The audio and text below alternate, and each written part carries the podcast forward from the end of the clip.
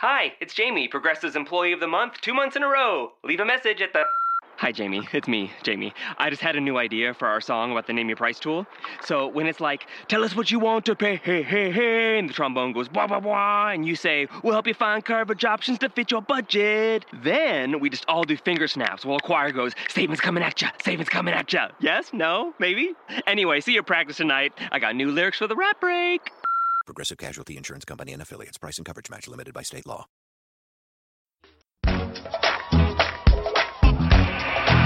Did you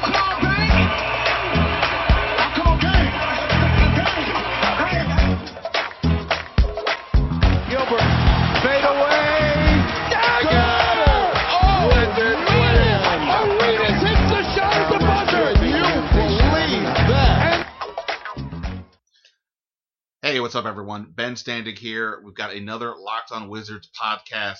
I've already recorded the podcast. I'm going to get that to you in just a second. A fun one today. I was at Wizards practice, and there were a lot of people there, and including those people, uh, Jeff Zillgitt, national uh, NBA writer for USA Today. So I was able to uh, commandeer him for a few minutes, along with uh, our pal Todd Dybas from the Washington Times, and we got into a whole bunch of topics from basically you know, the Wizards just keep winning. You've got Jeff's perspective. He's somebody who's at a lot of home games. He's based in the DC area, but nonetheless, he's covering the league broadly. So wanted to get his take on the Wizards, where he thought the Wizards were in the East, or, or, or we talked a bit about, um, you know, have we reached a point with the Wizards where they almost have to make a move, not to be competitive, but to you know, to, to really take it to the next level now that they've already moved up so much in the standings. I also got Jeff takes Jeff's take on a few other things, including uh, the NBA trading deadline and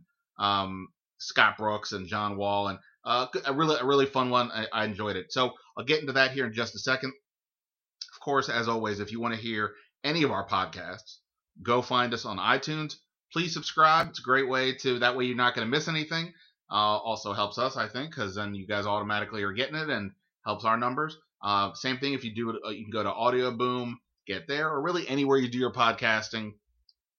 It would be, uh, it would work out for for you to get the podcast. And if, you can also find us on Twitter at Locked On Wizards at Ben Standig. If you follow those things, you'll see all the links when we put them out. And I should mention, if you want to follow Jeff on Twitter, though you probably already do if you're listening to this podcast, he is at Jeff Zillgitt. That's two L's and two T's. He is again is the national uh, writer for USA Today. Really, really nice guy. He's always great to talk to. Uh, and and he, I talked to him several weeks back, um, touching base with him and and uh, on a few things, and he said he'd be happy to come on the podcast, and we were able to make it work out uh, today. Uh, I'll also, of course, Todd at Todd underscore Dybas. And uh, before we get to the podcast, just a couple quick things about the actual practice today. Some good news for the Wizards on the injury front. Danuel House, we saw him uh, in the open part of practice uh, today. He's been out obviously for weeks with a wrist injury. Coach Scott Brooks said that Danuel House participated in practice, still not full contact, but there's a good chance that's going to happen by the end of the week. Uh, so that's a good sign for the young, promising rookie. We also saw Ian Mahinmi at practice, but he really was just sort of hanging around. Um, had a bandage on his on on his knee, um, but you know he was still around. Like if you want to say on some level that's progress, maybe we don't always uh, not always around there at practice, but we'll we'll get an evaluation from him presumably sometime this week as well. So so that's that. Here we go. The Washington Wizards NBA talk. Lots of good stuff. Jeff Zillgitt, myself, Todd Dybas. Here we go. Hello and welcome to another edition of the Locked On Wizards podcast. Your what do I say? Your daily conversation about the Washington Wizards. We're doing that again today from the Verizon Center. Wizards held practice today on Monday. Sort of. Sort of. Uh, the regular media was here, but it was definitely a bigger contingent of folks out here today to check out, I guess, the hottest team in the NBA, and that's just it's yeah crazy to say I know. Uh, national writers, uh, more TV cameras, and one of the people here. He's here regularly for games, but practices uh, is, is, a different deal. Jeff Zillgitt from USA Today. He's kind enough to hang out with us here for a minute, give us his thoughts on the team. Uh, Jeff, is it almost on some level annoying because the Wizards are now becoming more relevant? You actually have to now show up here on like on these off days. You're like, hey, I got other things to do now. I actually have to physically because you actually live in the area. You actually you have to physically now deal with the Wizards. No, I actually like it because uh, it's better than coming to cover a team that's losing and trying to extract a story out of a bad team. Right. So now you have all kinds of good storylines. And, and look, you, you guys are here on a regular basis. You're, you're seeing it. The Wizards are delivering those storylines in a much better way than they have in the past. Again, you've seen it daily. I think there are lots of reasons for it. So I, you know, we, I mean, Todd and I and others talk about this team from the ground level all the time. I mean, you hear plenty, so I know you know this team, but you're viewing it from a national perspective as you're doing all the teams in the league. So just to go back, I don't think any of us, even the, most optimistic, were thinking 27 and 20 period, let alone when they start two and eight. What were your sort of expectations for this team when the season started, and when they do have that bad start? What are you thinking at that point, both in terms of the season and sort of the organization as a whole? I, sort of was looking at a 500 season at the start of the year. I thought that based on what they've done, you know, by and large, the last few seasons, given who they have coming back, that you know, 41-41 keeps you in a a general playoff spot in the Eastern Conference. And then you talk about the start, and you start to think, well, maybe this isn't going to go the way they want or as fast as they want it to. But then again, you take a step back and you look at, okay, it's a first year coach with this team. John Wall was not playing back to backs early on in the season, and you start to maybe have a different perspective that Bradley Beal um, wasn't playing, missed a couple games early on, and that the time maybe they thought it would take during preseason, early in the season, we're starting to see it now. And in, in certain regards, and, and again, this is another aspect of it. When you guys looked at that bench early on, how could this team sort of subsist? I still think you, that. you know, and that's a fair point to make uh, because we saw it in that New Orleans game. You know, you know, all, all five starters in double figures, but not a lot of at least point production right. from the bench. And maybe some teams can get by with, you know, just you know bridging gaps between you know when the majority of starters are in and when the reserves are in. Um, we were just talking to John Wall a few moments ago, and he's talking, you know, answering all the different questions, various aspects of how come you guys are good now. To, in, ver- in, in, in varying, what happened? This yeah. is confusing. Explain. exactly, in varying ways. Well, one thing that I've noticed, and I'm curious what you guys think. I talked about this in my previous podcast I did um, after they, I don't know, these games are running together. After Friday's game, uh, talked about how John Wall, like these quick starts they're getting off to. They had another one against New Orleans. I'm viewing this on a lot of levels as John Wall's maturing. He he too many times he would come into a game, especially when the opposing opposing point guard was some sort of Nick Calathes kind of player, and he may not have given max effort right off the bat, and the team seemed to go with him. That's at least my sense. But they were coming out hot. He just now said to us, when I said to him, "What's the difference in these starts?" That for him, it's an aggressive. He's being far more aggressive. As, as two guys that have covered him on the court, off the court, do you see a maturity a, a maturity level in him as a person almost that's maybe translating to what we're seeing on the court for him and the team? You would hope because this is what year seven, and he's and he's 26 now. As we labeled 26 as advanced status, advanced age status. At least it is in this league. Um, but yeah, I would totally agree. One of one of the things I like about Wall that I think people who don't come here all the time don't really understand is he brought up after the game that he was passive at the start and they had a lousy start. He brought it up post game that I wasn't, I was too passive at the start and I need to do better. And then I basically got my act together in the second quarter. And oh, hey, then we closed down the lead and we ended up winning the game. And now they start better because he's not doing that anymore. So certainly not repeating the same dumb stuff is a sign of maturity because, you know, when we were 14, 15 years old, you would run your head into the same spot three or four times before you figured it out. And now when you're supposedly a grown up, you don't do that anymore. Um, I also think we see a, a, distinct difference in his body language just from his basic defensive stance. He's not upright. He's actually like dipped and dropped his hips. Um, and as you said, when he's not playing against an upper tier point guard, which is rare these days in this league, uh, he's still almost equally engaged. So that's another step for him as well. I, I think it's a combo of those things. Leadership. Um, and he just talked about you know t- taking some responsibility. And Todd mentioned his age. you know, being an All Star again and, and, a deserving one. And then Scott Brooks. I think that in, in, some ways he mentioned today that Scott Brooks handed the keys to mm-hmm. him. I, I, think the keys have sort of always, you know, been in his hands the last couple years. But yeah. I, I think let's give Scott Brooks some credit here for one, not panicking early on, sort of seeing the big picture, um, getting through to these guys, and, and, making sure that they didn't fall apart when they easily could have. That you know that this could be a, a team that that's struggling. You know, maybe not as bad as the the Brooklyn Nets, but a team that struggles. And and Scott Brooks kept them together. Um, and and another factor here that you know.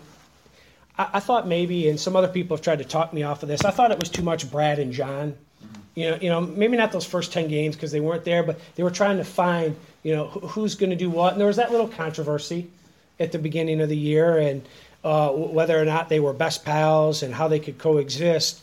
And I thought there was too much of them. Once you started getting Markieff Morris involved, you start running more pick and rolls with Gortat, and then obviously Otto's development. Now, when the ball's moving, everybody's still getting theirs, if you will. The numbers look great for everyone. Brad's on the verge of being an all star. Um, Otto's going to get paid. And, and so I, I, think that, you know, you start to add up those factors and you can see why this team is where they are right now. The, uh, the stats back you up because I've, I've been tracking a few different stats. it's like you, you're a first time caller, long time listener making that statement. yeah, because uh, one of the stats I've been tracking for the last few weeks, like right at the point when they started winning more, was they play they win more when John and Brad shoot less, and I think it's I don't remember exactly. I, I updated last night, but it's like they're like 15 and four when John and Brad take less than 41 percent of the total field goal attempts. Well, I, I really love when it, now what John did against the Pelicans was at 18 points, 19 assists. Mm-hmm. You're not going to do that. But my favorite John Wall is when he's at 18 points, 12 assists. You know, that, that, that's the best John Wall that, that there is. And I think we see that more often than again, I know he had the big 50 point game, but we, we see. The game they lost. Yeah, it, it, that, that's a great point right there. And it's funny you mentioned that because it's a perfect example of where the eye test meets the stat test. I had not been looking at the numbers like in depth like you have, but in my eye test said that Markieff was not getting the ball enough. They weren't running enough plays for him. Otto, you know, sort of had to grab his offensive rebounding, you know, get catch where catch can kind of deal. And I don't think that's the case anymore. No, absolutely not. And, and, and, it sort of translates across their defensive numbers have been better in those games as well, and things and things like that. Um, we're, we're talking here with uh, Jeff Zillgitt from USA Today. So since you cover the league, it's it's wise to take advantage of you from that perspective. The Wizards in this run have like when this run started, we're like, hey, are they going to make the eight seed at some point? Now we're on, they're on the verge of being the two seed in the East if the trajectories of where they're at keep going, and Toronto keeps falling. I think Boston's actually Boston won three straight. But but either way, they're now at the moment top. You know, in in the contention for home court and maybe beyond. Uh, lots of things will change. The East is, is is wide open. But what's your sense right now of where the Wizards kind of fit in with let's just say Cleveland is one spot, and then you got a bunch of other teams. Yeah, I, I think Toronto will end up getting that second spot. I think I think they're well coached. They they probably have the the second most talent, um, and the, the sort of chemistry they have over the past couple years getting to the Eastern Conference Finals. But that third spot, you know, and I love I love Brad Stevens as a coach as well. Uh, I'm just not always sure about the talent. We'll see what Boston does at the trade deadline. They're always in the conversation, but they haven't really pulled the trigger yet. I think Washington is turning into a better team than the Hawks. Um, and so, at the very least, I look at them as a top four seed in the Eastern Conference. Maybe a little bit far fetched to get the second seed. Maybe I'm wrong on that, but I also think that the third seed is possible as well. The uh, you mentioned the trade possibility for, for Boston. And I think to me, that's kind of where we've talked about this before. Uh, again, the Wizards at this point, they've exceeded reasonable expectations for just about anybody whose last name maybe isn't like Leonsis or Grunfeld. Um, but in terms of one of the things we've been saying is, okay, how do they improve this team? Even if they, like, let's say they need to make a move, they don't have many pieces to work with. You maybe can, you know, hypothetically trade a Kelly Oubre, a second-year player. They have last, they have next year's first-round pick, but they traded last year's first-round pick for Morris. Um, you know, it's supposed to be a great draft. You know, do you want to move? You know, and they're already going to be stuck next year when it comes to um, the salary cap. That they don't have a lot of. Uh, they're not going to have much money to work with. They have to keep Otto, so you're going to give up that asset. But now that they're here, now that we are looking at a team going pretty close to the All Star break, potentially a top four seed, do you therefore have? Is it change the opinion of hey, maybe they actually just have to do make a move to to to get there to maybe catch Toronto or maybe maybe somehow give Cleveland a shot? I'd be hesitant to make too big of a deal, um, and that includes trading Kelly Oubre. Um, let's just use Otto as the example. And there were talks of maybe trading Otto, or maybe you know he's not turning into the number three pick like the Wizards had hoped. And now look at him; he, he's a, a, valuable contributor, and I think they want to be careful in that. Um, I think it's going to be a patchwork effort, whether it's a small, tra- you know, they they need something to bolster the bench. Um, you guys will be able to address this one.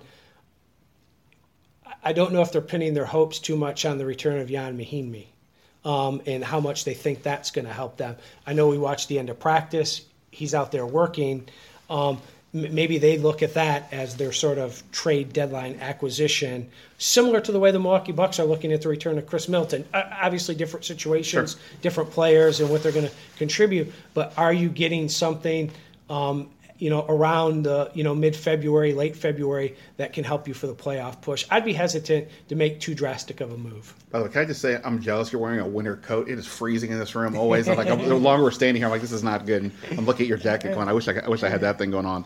Uh, I it's Todd quickly just you. I mean, I know we'll talk about this more later, but does, has your mind changed at all in the, now that they're here? As you know, because we both were kind of like, well, I don't know if you're going to make a big move like Jeff saying, but now yeah, no, I, I, w- I would agree with Jeff. Um, still at this point because I, I, I feel like I'm always poo pooing what's happening. Like the other day, I was writing about, you know, this is great that they're on this run, but it still doesn't change their assets when it comes to a trade or in, in trying to fix the bench or whatever. So, and, and you still have Cleveland's just sitting up there. What can you possibly come up with to take this group and push them past that group without making a major, major wholesale move that's a really short window, probably a short window move. Um, and, and would you even then be able to pull that sort of thing off? So I feel like they're kind of in the same spot of what are you doing? You're not Cleveland, so what else are you doing? And to be in that spot, you know, they're there with this group, so certainly a, a moderate bolstered for the bench of, of some kind makes sense. Um, but it would have to be a low cost thing for me at this point, not a, not a future sacrificing thing. I, like Todd's point in that catching Cleveland seems unreasonable or unrealistic at this time. And, and so there's where I always like the separation of church and state, if you will, between general manager and coach, because Scott Brooks' job is to do what's best for this team right now. Ernie has to do what's best for right now, but in the future. And if you're looking at the construction of this team in maybe two, three years down the road, they might be far more suited to compete for that top spot in the East rather than making you know some drastic move right now. And that's what you know your general manager needs to pay attention, or your ba- president of basketball ops needs to pay attention to. Theoretically, they should all be better in their cap, meaning the Wizards' key pieces in their cap space should be a little better, just even though they have some of these guys on very long, baffling contracts. Um, and the last part of that theoretical thought is that LeBron somehow, at some point, is going to age at least a freaking day. Um, yep. As Charles Barkley has mentioned, this guy is so anti-age that he brought his hairline back a hairline that had receded has now returned. So whatever he's drinking, he needs to pass it around. It's the Brad Daugherty preceding hairline. yes, and so I mean that's the level of magic that he's working with with his yeah. physical abilities. Um, you it, have to think that's going to crack at some point, and then and then you can start to look around and, and quickly I'd add because you mentioned Ernie and looking long view, this run with Ernie in the last year of his deal has probably put to bed the make, needing to make a change there. If they didn't get out of two and eight and they were a hot mess by the end of the year, and John and Brad were pissed at each other or whatever you know you want to throw out there as a what if, then you'd be looking at a change, but not now. And you look at, I don't think Ernie's going to get a ton of consideration for executive of the year, but he is going to get credit for the Scott Brooks hire. Yep. Just like Daryl Morey got credit for the Mike D'Antoni hire. And so that's going to go a little bit of ways in, in terms of that um, contract situation right there for Ernie and for, you, you know, we've watched Ted Leonsis over the years, there doesn't seem to be any indication that you know there's a huge desire for him to make a change in that area, or else we probably would have seen one by now. Yeah, he told us when they introduced Scott Brooks here that Ernie was following the plan, and that's why he didn't give consideration to making a change at that position during the offseason. Those And- are the words he used. And you know, again, like to in fairness to Ernie, I I don't want to say I stuck up for him, but in, when people constantly you know yell fire Ernie, I'm always like, look at the starting five outside of Cleveland. Point to a starting five in the East that they are worse than. Like I mean, I don't. I, to me, they could compete with their their backcourt is as good as Toronto's. Yeah. The, you know, uh, you, you never know how people players develop, but their their starting five was legit. The question was, what were they going to get off the bench? And I think you know you could still argue with the opportunities they had, they maybe didn't. not maybe they didn't do as good of a job as they could have. But all that said, in terms of that bigger picture stuff, if the starting five is doing what they're doing now, they're all back next year under contract. Kelly Oubre is a year older. You bring in too. Rookie scale. You bring in the uh, they have a first round pick in what is considered to be a loaded class. You will, in theory, have Ian Mahinmi from the start. They have three rookies at the end of the bench. If one of the three takes some sort of a leap to become a rotation player, I mean, now we're talking about nine guys or so. And, and we haven't mentioned Satoransky, who I still think is pretty good, but you know he's adjusting to the NBA and all that. All of a sudden, again, not saying they're Golden State or Cleveland, but now all of a sudden, if you're looking to next year, you know, if, again, if they, if they lose 10 in a row, we're going to blow up this podcast and all the subsequent ones that, that, that, that tout how good they are. But yeah, I'm just saying right now, when you see what they're doing and then think ahead, If you look at Jo- what the window that remains on John's contract, that's that's what you're looking at. And and yes, there should be that that step by step. Um, after they turn it around here, it makes sense that there will be that step by step. And real quick about Brooks, because Jeff brought that up. Can can we move past the Jeff, Scott Brooks hire is just a pawn to lure Kevin Durant theories at this point, and instead just say Scott Brooks is a good coach of young talent in the NBA and gets them to play well. Um, I would like to put that forth from here on as, as the flat statement mo- about the his, motion- his the motion has passed. Well, I, I think, and and to your point about Scott is, and the, the player, we were just listening to John Wall talk about practice habits, um, the, the way that probably Scott doesn't get caught up in the day to day nonsense of what seems to go around NBA teams some days. You, you know, I know Scott gives some canned answers a lot. That probably works for him. Mm-hmm. You, you know, he, he, he doesn't engage i- in the banter the way maybe some other coaches does, but he doesn't feed. That means he doesn't feed into it, and he keeps things, you know, fairly even keel. The players seem to enjoy playing for him. They mention a player's coach from time to time. Um, and, and so, again, a lot of credit goes to Scott for managing this team and, and the roster and keeping it together. And, and to that end, again, I know Ernie's had some hits and misses when it comes to the roster construction, but for this team, and we saw Scott do it, and Todd mentioned it with that Oklahoma City team. There may become a time in Scott's tenure here where, you know, the team outgrows him as a coach. We'll, see what happens. But when he had James Harden, Kevin Durant, Russell Westbrook, that team made the finals in 2011. Y- You know, and so he, he knew what to do with, with a team like that. Uh, you know, maybe they could add a, a you know another player, and that would be beneficial uh, to this. But I think going to what Ben was saying, can this team maybe even compete for the second seed this year? I don't know if they can, but looking down the road, that certainly seems feasible, especially when you look at Toronto. You know, there's no guarantee that Kyle Lowry sticks around with that team. That's going to, if he leaves, that's going to dramatically change Sure. that that roster construction. We still need to see what Boston does. I, I don't know about Atlanta's long term. You you know what they do with Paul Millsap uh, in the offseason or even at the trade deadline. So there seems to be lots of room for this Wizards team in the East. A couple things I just want to hit on. One, and you may, I don't know if you'd heard this because you obviously are covering the whole league, but when Brooks was hired, at least I did, maybe others did, ask, what's maybe the one thing you learned most about when you were your year away? And he said it was, in, in terms of the playing, is like realizing that practice time contributes to the amount of time they're actually playing. So if you're playing a lot of minutes on the court, you got to pull back on practice. And we know that was something that Randy Wittman was not doing here. We all just saw John Wall say in no uncertain terms he's very, very happy with the plan now. So I think that so so at least to that, and I think Brooks he, he said he's learned that's something he learned. Um, from from his time off. Well, that might be one of the biggest developments in terms of analytics and, and monitoring players is how much they're doing in practice th- these days. Uh, you know, I was at uh, a team's practice facility and they were wearing the body tracking devices in the back of their jerseys.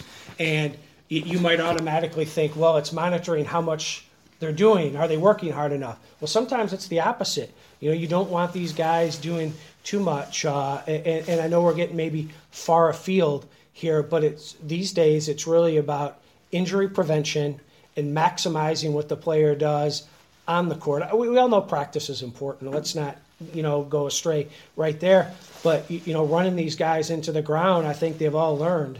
You know, that's not the way to go in today's NBA. Uh, I know I got to get you guys out of here, but so just two quick things. Since we're on the Scott Brooks topic, and you mentioned Todd, the, the, the idea of you know, can we put to bed that he was some guy they just brought in for Durant? But I still think a question that a lot of people had with the Brooks hire was even beyond the Wizards and Durant was, what kind of coach is he? Because he had the Durant, he had Westbrook. Do we what you know some people didn't give him enough credit for that and the, the, first question i asked scott brooks when he was here was do we actually know what a scott brooks team looks like because he had to cater to those guys. He'd be stupid not to. And then frankly we saw billy donovan the next year come in and basically the same problems which ultimately i think on some level led to durant saying i'm out of here because russ is russ. He's going to do what he's going to do. I'm not putting words in your guys mouths but that's my take. So now that brooks is here he doesn't have he has a different type of point guard in wall. He doesn't, you know, who, who's a pass first guy for the most part. He's not what Westbrook is. Do you think we're seeing a Scott, what a Scott Brooks team actually looks like, as opposed to one who smartly catered to Durant and Westbrook? Yeah, yeah, for sure. I mean, I, I think. And I guess to that end, what is it? Like, what if you had to sort of tweet, tweet, tweet answer? Like, what's a Scott Brooks team? Let me put it this way: in, in researching a story about him when he was first hired, his, one of his former coaches told me that a college coach wished he had tape practice when Brooks was practicing so he could always for every year from then on for the rest of his life show it to whatever team he had and said this is what this guy did in practice and this is how practice is supposed to look when you come to practice this is what you do you work your butt off until we say stop and then you move on so i think it's just that kind of ingrained mentality of the the hard work, but also the cooperative hard work. That's what a Scott Brooks team, I think, at his peak would look like. And Jeff was mentioning earlier, Markieff and Otto involved, and Gortat. We've seen this. Hey, Marsh, here's some candy. We're going to post you up three times in a row to start every game, and then go set 56 screens, please, the rest of the night. You know, it's things like that. It's, it's that team cooperative and again, as Jeff said, we do hear some canned answers in, in that tenor, but he really believes that stuff, and, and and that's that's what we're seeing now is just when everybody benefits, everybody benefits. That concept, and that's what we've seen on the floor lately. I think there's a lot of blue collar approach to the is what Todd is talking about. That's what defined. You know, if you look at Scott Brooks's career, he probably shouldn't have carved out a career no. You, No. know, in the NBA, you, you know. I mean, obviously he was good enough to play in the NBA, but a marginal talent. And Scott, don't get mad um, at, at that. But you know that, that that's what, what it amounted to. But he busted his butt and understood that, and I think he wants his star, whether it's John or Brad, to have a similar commitment to that. And, and I also think you, you know Scott gets, I think, criticized sometimes for not being some offensive genius.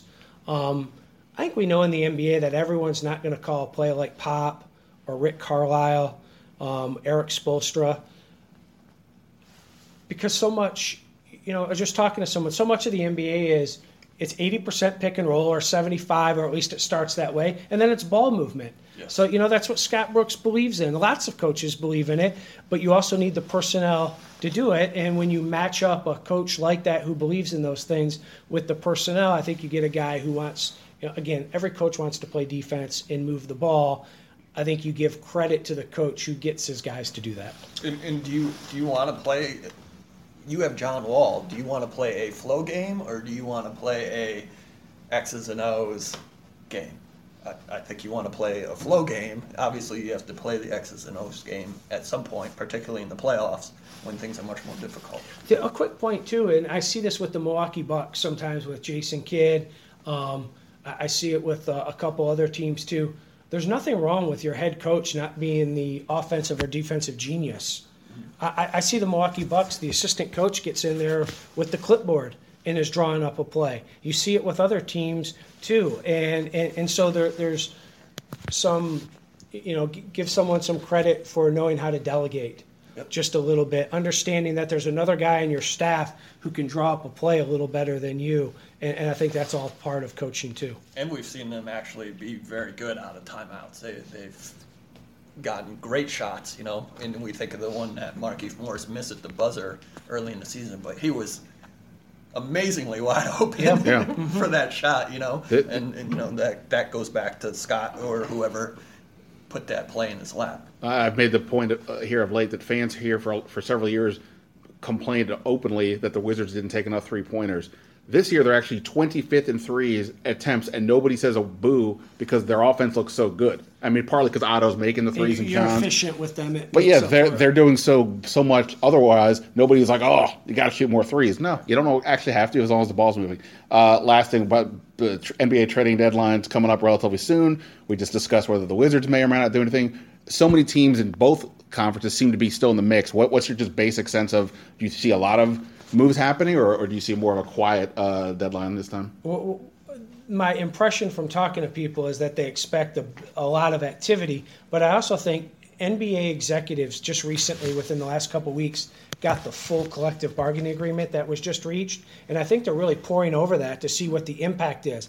Is it better to get a guy right now? Should we wait till free agency? Um, you know, how much do we need to pay attention to our own guys when it comes to that? Um, and then beyond that, I, I think it's really going to come down to does Carmelo waive his trade clause, and do, does the Cleveland do the Cleveland Cavaliers get the playmaker that LeBron wants? I don't know who that guy Thank is. Thank you for saying that LeBron wants, not that they need. Yeah, it, it, it, and he does, and you know that that's really a conundrum. I, I know this isn't the Cavs podcast, oh, but go for it. Le- LeBron wants a guy who can help manage the regular season because that guy that they want right now come playoff time, he's not going to get tons of minutes. You, you know, the, the rotations shrink. You're going to be eight, some, you know, occasionally a ninth guy.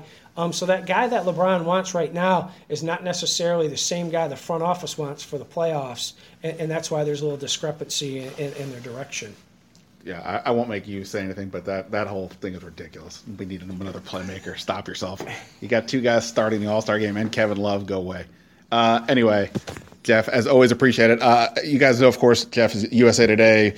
Uh, at the top of this, I will have put everybody's Twitter in there. So, anything that you got coming up that other people need to keep an eye out for this week? Any, any stories you got popping? No, I'm just looking forward to some All Star coverage. Uh, watching the Wizards play a couple times this week, and uh, I'll go from there.